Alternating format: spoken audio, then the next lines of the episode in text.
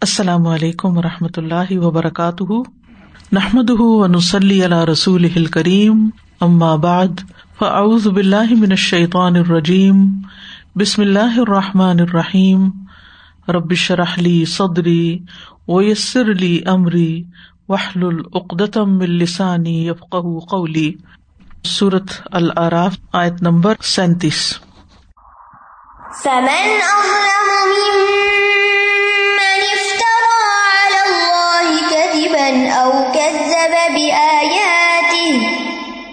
أولئك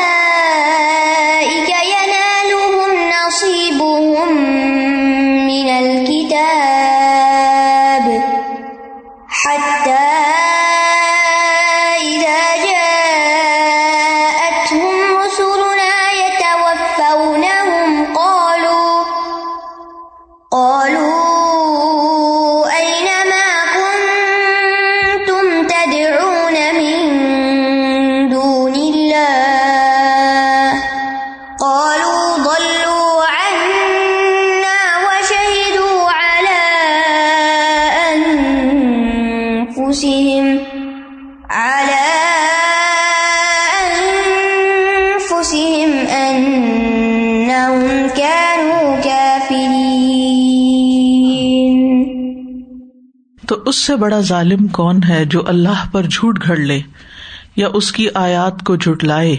یہی لوگ ہیں جنہیں لکھے ہوئے میں سے ان کا حصہ پہنچے گا۔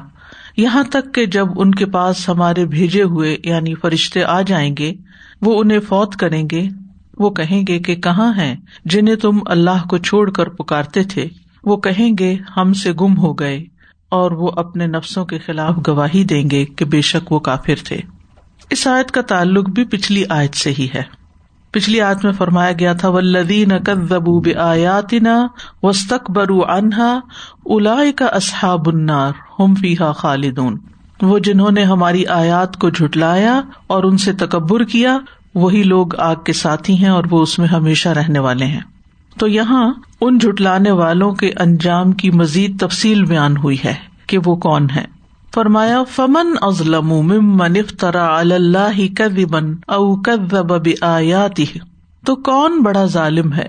یہاں کون استفام کے لیے سوالیہ ہے اور یہ استفام انکاری ہے؟ یعنی اس سے بڑا کوئی اور ظالم نہیں، وہی سب سے بڑا ظالم ہے۔ کون؟ ممن افطرا اللہ کذبا جو اللہ پر جھوٹ گھڑتا ہے۔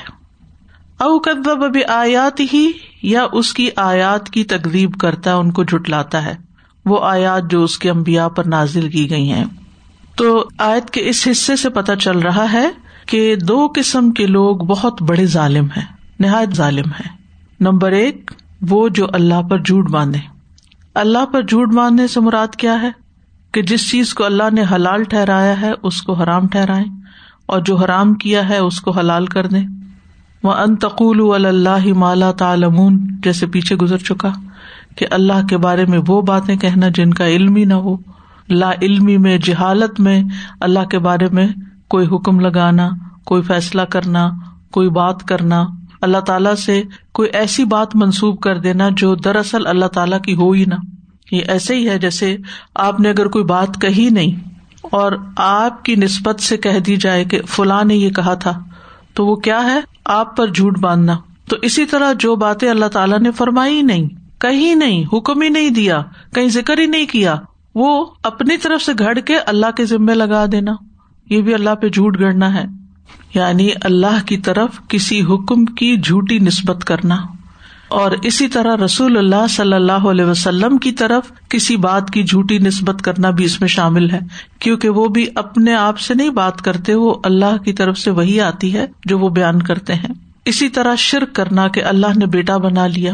یہ بھی بہت بڑا ظلم ہے۔ یا اسی طرح کسی کا یہ کہنا کہ اللہ نے مجھے نبی بنا کے بھیجا ہے، نبوت کا جھوٹا دعوی کرنا، یہ بھی اللہ پہ جھوٹ گڑنا ہے۔ اللہ نے تو ایسا نہیں کیا، آپ اللہ کے ذمے ایسا کام لگا رہے ہیں جو اس نے کیا ہی نہیں۔ تو یہ سب کام کرنے والے جو ہیں، یہ دراصل بہت بڑے ظالم ہیں، جو اللہ کے حق میں ظلم کرتے ہیں۔ اور دوسرا بڑا ظالم کون ہے؟ او آیات ہی جو اس کی آیات کو جھٹلا دے۔ یعنی جو قرآن کے کتاب الہی ہونے کا انکار کر دے یا رسول اللہ صلی اللہ علیہ وسلم کی رسالت کا انکار کر دے۔ تو یہ سب سے بڑے ظالم کیوں ہیں؟ کیونکہ یہ لوگ صرف خود ہی گمراہ نہیں ہوتے، بلکہ اللہ کی مخلوق میں سے ایک بڑی تعداد کو ساتھ گمراہ کر لیتے ہیں۔ مثلاً جب وہ یہ کہتے ہیں اللہ نے بیٹا بنا لیا، تو یہ ظلم ہے، شرک ہے۔ اب جس نے یہ بات گھڑی سب سے پہلے تو کتنا بڑا ظالم ہے کہ جس نے ایک بالکل جھوٹی بات اللہ کی نسبت سے کہی اور اس کے بعد لاکھوں کروڑوں لوگوں نے اس کی بات کو فالو کیا۔ اسی طرح جو لوگ کہتے ہیں، میں اللہ کا نبی ہوں، اللہ کے اللہ نے ان کو نبی نہیں بنایا اور بہت سے لوگ اس کو نبی مان لیتے ہیں۔ تو وہ سارے گمراہ ہو گئے۔ گمراہ کرنے والا کون ہے؟ جس نے یہ دعوی کیا۔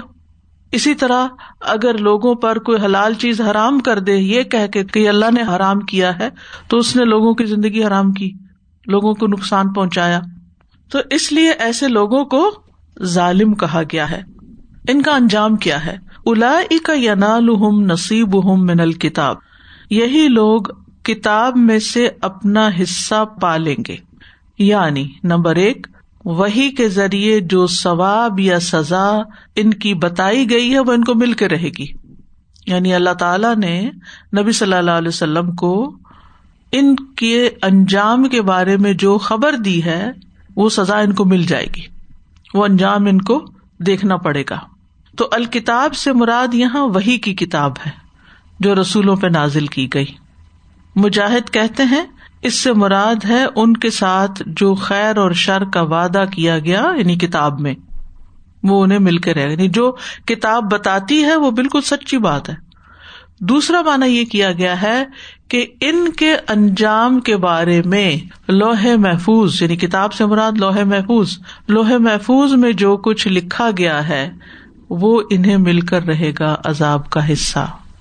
یعنی جو لوگ اللہ کی آیات کی تکزیب کرتے ہیں، ان کو، ان کی سزا کا وہ حصہ مل کر رہے گا جو اللہ نے اپنے علم کے مطابق پہلے سے ہی کتاب میں لکھا ہوا تھا کیسا ہوگا۔ اللہ کو پہلے سے ہی پتا تھا۔ یعنی ان کی عمر، ان کی رسک ان کی خوشی، ان کے غم کے بارے میں اور خصوصاً ان کے انجام کے بارے میں اللہ کا لکھا ان پر نافذ ہو کر رہے گا۔ جیسے عمل وہ کریں گے، ویسا ان کو بدلا مل جائے گا۔ علی بن ابی طلح ابن عباس رضی اللہ عنہ سے روایت کرتے ہوئے کہتے ہیں کہ اس سے مراد ان کا وہ حصہ ہے جو ان کے اعمال میں سے ہوگا، جو بھلائی کا عمل کرے گا، اس کا بدلا اسے دے دیا جائے گا، اور جو برا عمل کرے گا، اس کا بدلا اس کو دے دیا جائے گا۔ تو کافر کے لیے بس دنیا کا تھوڑا سا فائدہ ہی ہے، آزادی کے جتنے دن ہے جو اپنے جھوٹے دعووں سے وہ دنیا کے فائدے حاصل کر سکتے ہیں۔ وہ بس کرتے ہیں۔ اس کے بعد ان کا انجام بہت بھیانک ہے۔ نمت اہم کلیلن تم منتر الا ادا بن غلیز یعنی تھوڑے دن ہم ان کو فائدہ دیں گے، پھر ان کو شدید عذاب کی طرف لوٹا دیں گے۔ غلیز یعنی سخت عذاب کی طرف۔ اور وہ کیا ہے؟ حتی ازا جا ات ہم رسولنا یا توف نہ ہوں یہاں تک کہ جب ان کے پاس ہمارے بھیجے ہوئے یعنی فرشتے آتے ہیں، جو انہیں فوت کرتے ہیں یعنی نزا کے عالم میں، جب ان کی موت کا وقت حاضر ہو جاتا ہے، فرشتے ان کی روحیں قبض کرنے کے لیے آتے ہیں۔ تو وہ کیا کرتے ہیں؟ ڈانٹتے ہوئے انہیں کہتے ہیں ائی نما کن تم تدون مندون اللہ؟ کہاں ہے وہ جنہیں تم اللہ کے سوا پکارتے تھے؟ کہاں ہے وہ جنہیں تم اللہ کے سوا پکارتے تھے؟ قالو دلو انا وہ کہیں گے وہ ہم سے گم ہو گئے۔ یعنی فرشتوں کی بات کا جواب بڑی حسرت اور ندامت کے ساتھ دیتے ہوئے کہیں گے کہ وہ تو کہیں غائب ہو گئے، وہ تو ہمارے کسی کام نہیں آئے۔ اور ہمارا تو اب حال یہ ہے کہ ہم ان کے مقام کو بھی نہیں جانتے کہ وہ ہیں کہاں۔ اور نہ ان سے کسی رفع نقصان کی کوئی ہمیں امید ہے۔ و شاہد اللہ انفسم ان کانو کافرین۔ اور وہ اپنی جانوں کے خلاف گواہی دیں گے کہ وہ کافر تھے۔ ان کانو کافرین۔ کیسے گواہی دیں گے؟ کیونکہ وہ اللہ کی بات کا انکار کر کے، توحید کا انکار کر کے غیر اللہ کی عبادت کرتے رہے۔ یہاں شرک کو ایک طرح سے کفر کہا گیا ہے۔ کافروں کی جو موت کا منظر ہے، یہ قرآن مجید میں اور جگہوں پر بھی بیان ہوا ہے، جیسے سورت الفال کی آیت نمبر ففٹی میں۔ ارشاد باری تعالیٰ ہے، ولو ترا اد یتوف الدین کفر الملا اکتو یبربون وجوہ ہوں و ادبار ہوں وزوق اداب الحریق اور کاش آپ دیکھیں جب فرشتے ان لوگوں کی جان قبض کرتے ہیں جنہوں نے کفر کیا، ان کے چہروں اور پشتوں پر مارتے ہیں اور کہتے ہیں کہ جلنے کے عذاب کا متا چکو یعنی موت کے وقت سے ہی ان کو سزا ملنا شروع ہو جاتی۔ یعنی ان کے چہروں پہ بھی مارتے ان کی پیٹھوں پہ بھی مارتے ہیں۔ اللہ تعالیٰ اس سے محفوظ رکھے۔ بس انسان کی موج اس وقت تک ہے جب تک وہ زندہ ہے۔ اس کے بعد اس کے ساتھ وہی کیا جائے گا جو وہ ڈیزرو کرتا ہے، جو وہ دنیا میں عمل کرتا رہے۔ یعنی آخرت شروع ہو جاتی ہے موت سے، اور موت کے وقت جو سلوک ہوگا، وہ انسان کے ان اعمال کی بنا پر ہوگا جو اس نے اپنی گزشتہ زندگی میں کیے۔ تو اس آیت میں خاص طور پر غیر اللہ کو پکارنے کی مذمت کا بیان ہے۔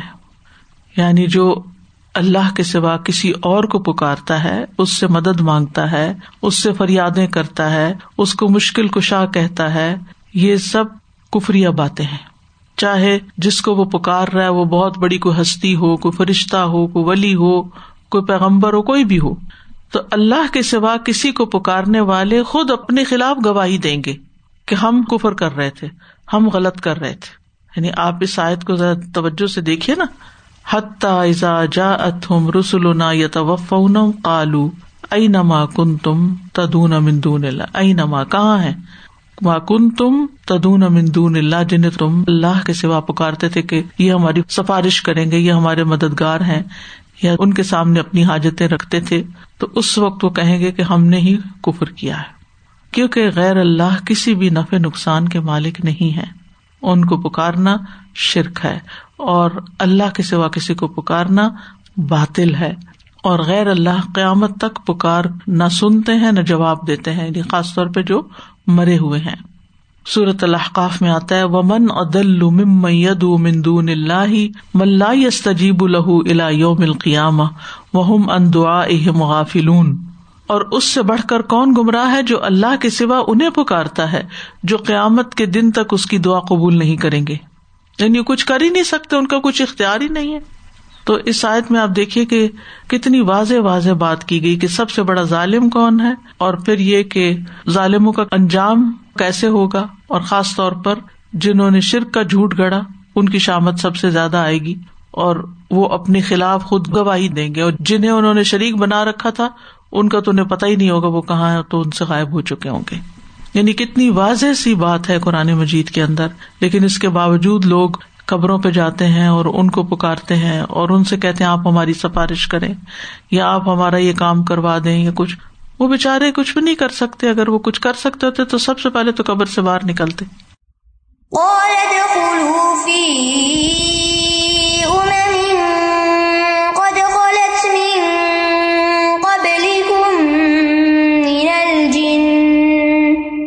من الجن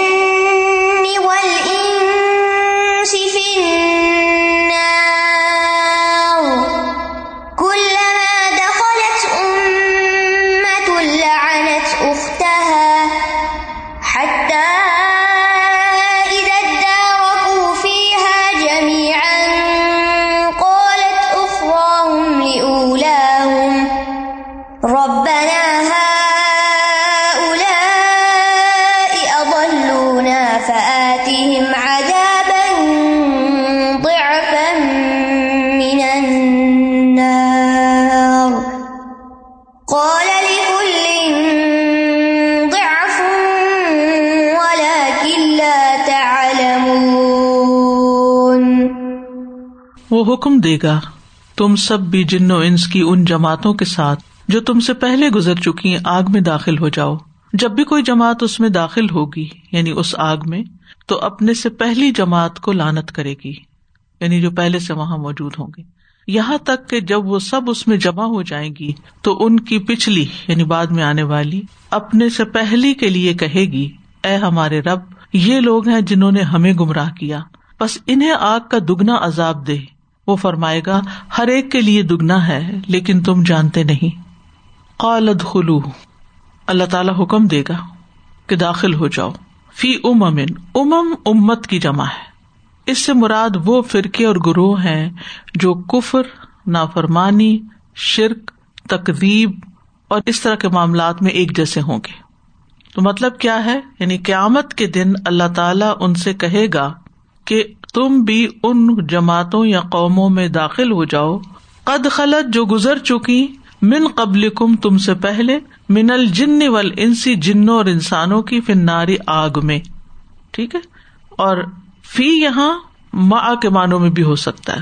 یعنی تم سے پہلے انسانوں اور جنوں کے جو گروہ تم جیسے یہاں آ چکے ہیں، جہنم میں جا چکے ہیں، تم بھی ان کے ساتھ جہنم میں داخل ہو جاؤ، ان میں شامل ہو جاؤ۔ تو اس سے یہ پتا چلتا ہے کہ تمام کافر اکٹھے نہیں جہنم میں جائیں گے۔ پیچھے ہم پڑھ چکے ہیں نا کہ ان کو فہم یوز آؤن روک کے رکھے جائیں گے، گروہ گروہ بنائے جائیں گے۔ یعنی سارے اپنے اپنے کفر کے اعتبار سے الگ الگ کیٹیگری بن جائیں گے۔ پھر ان میں سے جو سب سے زیادہ شریر ہوں گے، ان کو سب سے پہلے جہنم میں ڈالا جائے گا۔ اور پھر اس کے بعد درجہ بدرجہ اپنے اپنے اعمال کے مطابق ان کو سزا دی جائے گی اور پھر پہلے ایک جماعت ڈالی جائے گی۔ جس نے پچھلی کو گمراہ کیا تو جو بعد میں داخل ہوں گے وہ پہلوں کو لانت کریں گے اور پھر اس کے بعد ان کے بعد جو اگلی جماعت آئے گی وہ ان کو لانت کرے گی بیچ والوں کو۔ اور پھر اسی طرح نیکسٹ کے بعد جو اور آئے گی وہ اس کو لانت کرے یعنی ہر جماعت اپنے سے پہلے والی جماعت کو جنہوں نے اس کو گمراہ کیا تھا وہ ان کو لانت کرے گی۔ کل دخلت امت لانت اختہا۔ جب کبھی ایک امت جہنم میں داخل ہوگی، تو وہ اپنی بہن کو لانت کرے گی۔ یہاں اخت سے مراد مذہبی رشتہ ہے ریلیجس سسٹرہڈ ٹھیک ہے؟ یعنی اس سے ان کے ہم مذہب مراد ہے رشتے میں بہن مراد نہیں ہے کہ وہ اپنے رشتے کی بہن کو لانت کرے گی۔ نہیں۔ جن کے تھاٹس ایک جیسے ہوں گے، جن کے عقائد ایک جیسے ہوں گے۔ جیسے یہودی یہودی پر لانت کریں گے، عیسائی عیسائی پر کریں گے۔ ہر فرقہ اپنے فرقے والے کو کرے گا۔ پیروکار جو ہے وہ لیڈروں کو لانت کریں گے فالوور جو ہیں اپنے سے اوپر والوں کو لانت کریں گے۔ اور یہاں اخا کا لفظ نہیں کہا، کیونکہ اس سے مراد امت اور جماعت لیا گیا۔ ایک امت دوسری امت کو، ایک جماعت دوسری جماعت کو لانت کرے گی۔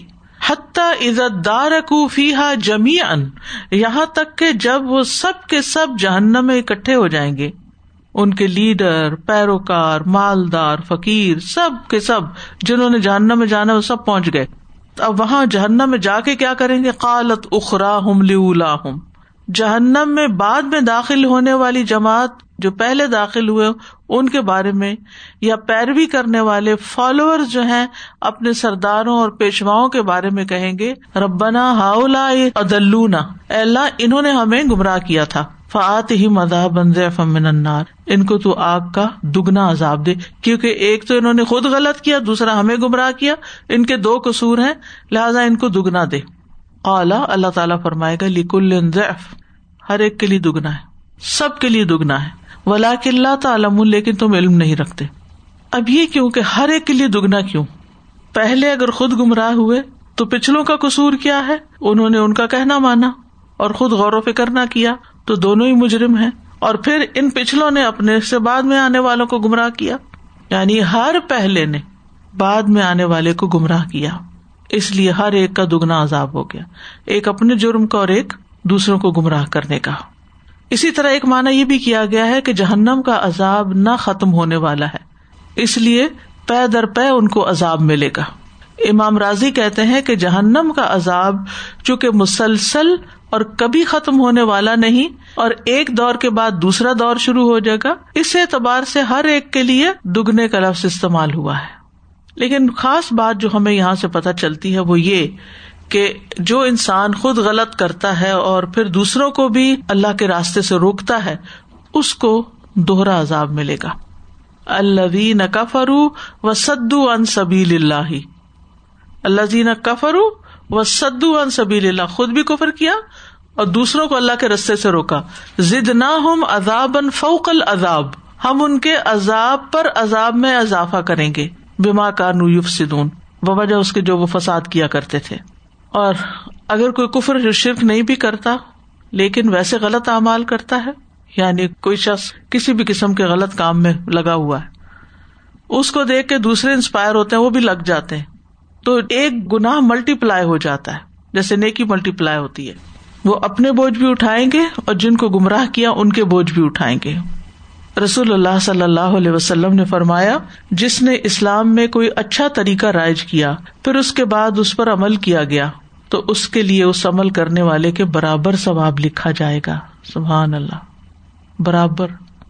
اور ان کے ثواب میں سے کچھ کمی نہ کی جائے گی۔ یعنی جو نیک شخص کو دیکھ کے نیکی کر رہا ہے، جو اس کے لیے رول ماڈل ہے، تو کرنے والے کے لیے اور جس کو کاپی کر رہا دونوں کے ثواب میں کمی نہیں ہوگی۔ اور جس آدمی نے اسلام میں کوئی برا طریقہ رائج کیا، پھر اس پر عمل کیا گیا، تو اس پر اس عمل کرنے والے کے گناہ کے برابر گناہ لکھا جائے گا اور عمل کرنے والوں کے گناہ میں کوئی کمی نہ کی جائے گی۔ تو اس لیے ہمیں اس آیت سے جو خاص بات پتہ چلتی ہے وہ یہ کہ انسان اگر ایک گناہ چھپ کر کرتا ہے، تو وہ ایک گناہ شمار ہوتا ہے۔ لیکن اگر ایک گناہ انسان پبلکلی کرتا ہے ظاہر کرتا ہے تو وہ گناہ جتنے لوگ دیکھ کے اس کو کرتے ہیں، اتنے درجے میں ملٹی پلائی ہو جاتا ہے۔ اور پھر قیامت کے دن اتنی ہی زیادہ بڑی سزا اس شخص کو ملے گی۔ مجھے خیال آیا تھا استاذہ جی کے ربیع الاول کے حوالے سے بہت سارے مسلمان ملکوں میں جو اس طرح کی بدعات رواج پا گئی۔ وہی بات کہ کسی نے کہیں شروع کیا ٹریک بیک کریں کہ فیو ہنڈریڈ ایئرز کو کہاں سے یہ کوئی چھوٹی سی گیدرنگ میں کسی نے کوئی ایسی چیز شروع کی اور پھر وہ بڑھتے بڑھتے بڑھتے۔ اور اب کہاں ہمارے دیکھتے ہی دیکھتے اس طرح کی رسوم بہت زیادہ بڑی بن چکی ہیں۔ بالکل آنکھیں بند کر کے لوگ اب اسی طریقے پہ چل رہے ہیں۔ ایگزیکٹلی تھرٹی سیون میں جو یہاں بتایا نا کہ فمن ازلم و ممن افطرا اللہ کزیبن تو اللہ پر جھوٹ باندھنا اور اللہ کی آیات کا انکار کرنا۔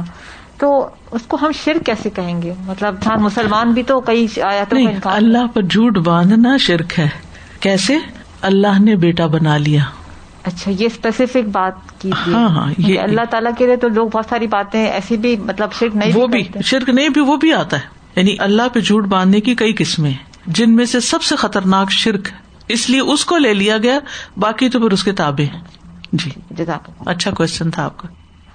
ایک اور سوال استاد جی سے ریلیٹڈ جیسے بعض اوقات لوگ کہتے ہیں ہمارے ملک میں خاص طور پہ اس طرح کی چیزیں سننے دیکھنے میں آتی ہیں کہ کسی کو بھی بہت خاص پاورز والا مان لینا کہ انہیں تو اللہ نے بہت خاص قوت دی ہے یو نو تو ٹھیک ہے کہ وہ ڈائریکٹ شرک نہیں ہے لیکن جب آپ یہ کہتے ہیں کہ انہیں اللہ نے خاص قوت دی ہے کوئی بھی اس طرح کی کہ انہیں بتائے بغیر پتہ چل جاتا ہے تھنگس لائک دیٹ تو وہ بھی تو آپ کو کیسے پتا کہ اللہ نے دیا یعنی ایک طرح سے ازمپشن ہے نا؟ ازمپشن ایگزیکٹلی اور یہ پچھلی آیت جو ہم نے کل یعنی نبی کوئی کہتا ہے میں نبی ہوں اور وہ سچا نبی ہو تو اس کے پاس تو مجزات ہوتے ہیں دلائل ہوتے ہیں کتاب ہوتی ہے یا اس کی کوئی نشانی ہوتی ہے۔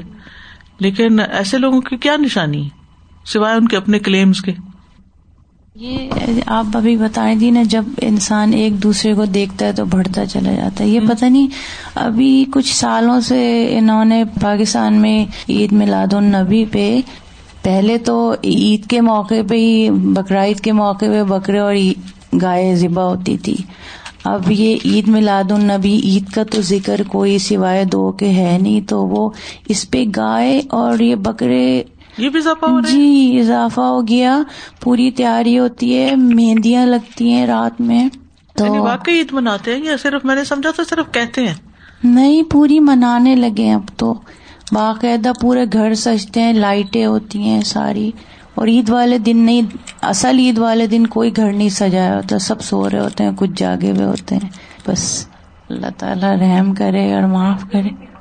لوگوں نے اپنے گھر میں کیا کہ عید الشکر تھینکس گیونگ یہاں کہنا لیکن پاکستان میں عید الشکر کے نام سے people have celebrated this Thanksgiving ہر ہر چیز کو فالو کرنا ہے نا۔ بڑھتے ہی چلے جا رہے ہیں نا۔ جیسے کل کے لیسن میں تھا نا کہ اسراف کے متعلق ساری بات۔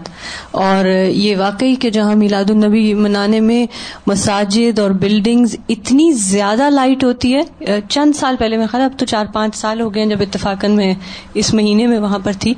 اور وہ حیرت ہو رہی تھی کہ اتنی زیادہ لائٹ ہم افورڈ بھی کیسے کر سکتے ہیں؟ عام بندہ تو اپنے بیسک اخراجات نہیں پورے کرتے، مہنگائی کا اتنا زیادہ شکوا